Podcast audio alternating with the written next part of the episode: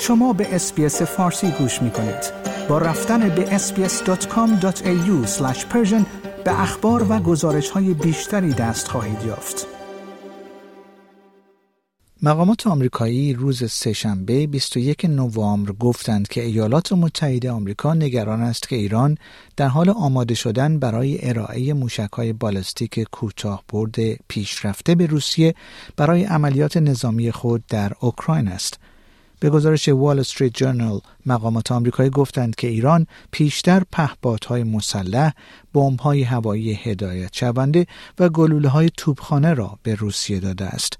سخنگوی شورای امنیت ملی ایالات متحده آمریکا گفت ما نگران این هستیم که ایران در حال بررسی ارائه موشک‌های بالستیک به روسیه برای استفاده در اوکراین است.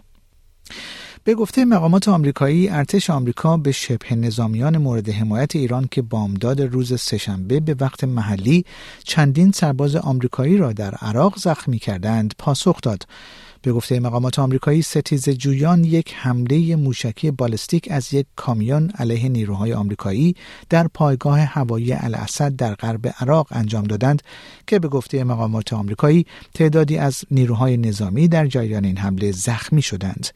در همین راستا سابرینا سینگ سخنگوی پنتاگون نیز گفت می توانم حمله شب گذشته شبه نظامیان تحت حمایت ایران با استفاده از یک موشک بالستیک نزدیک به نیروهای آمریکایی و ائتلاف در پایگاه هوایی الاسد در عراق را تایید کنم که منجر به صدمات غیر جدی و آسیبهای جزئی به زیر ساخت ها شد.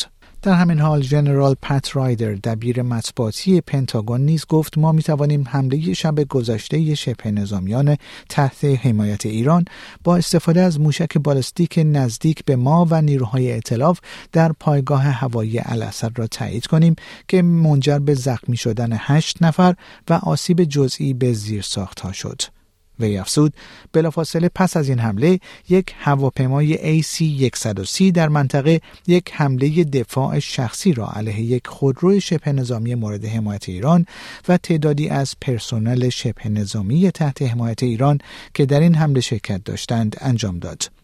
وی افزود یک جنگنده آمریکایی AC-130 که در آن زمان در منطقه در حال پرواز بود حمله را مشاهده کرد و خودروی شبه نظامیان را ردیابی کرد و سپس شلیک کرد.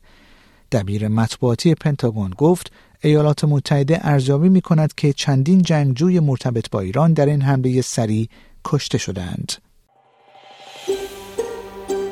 آیا می خواهید به مطالب بیشتری مانند این گزارش گوش کنید؟ به ما از طریق Apple Podcast، Google Podcast، Spotify یا هر جای دیگری که پادکست های خود را از آن می گیرید گوش کنید.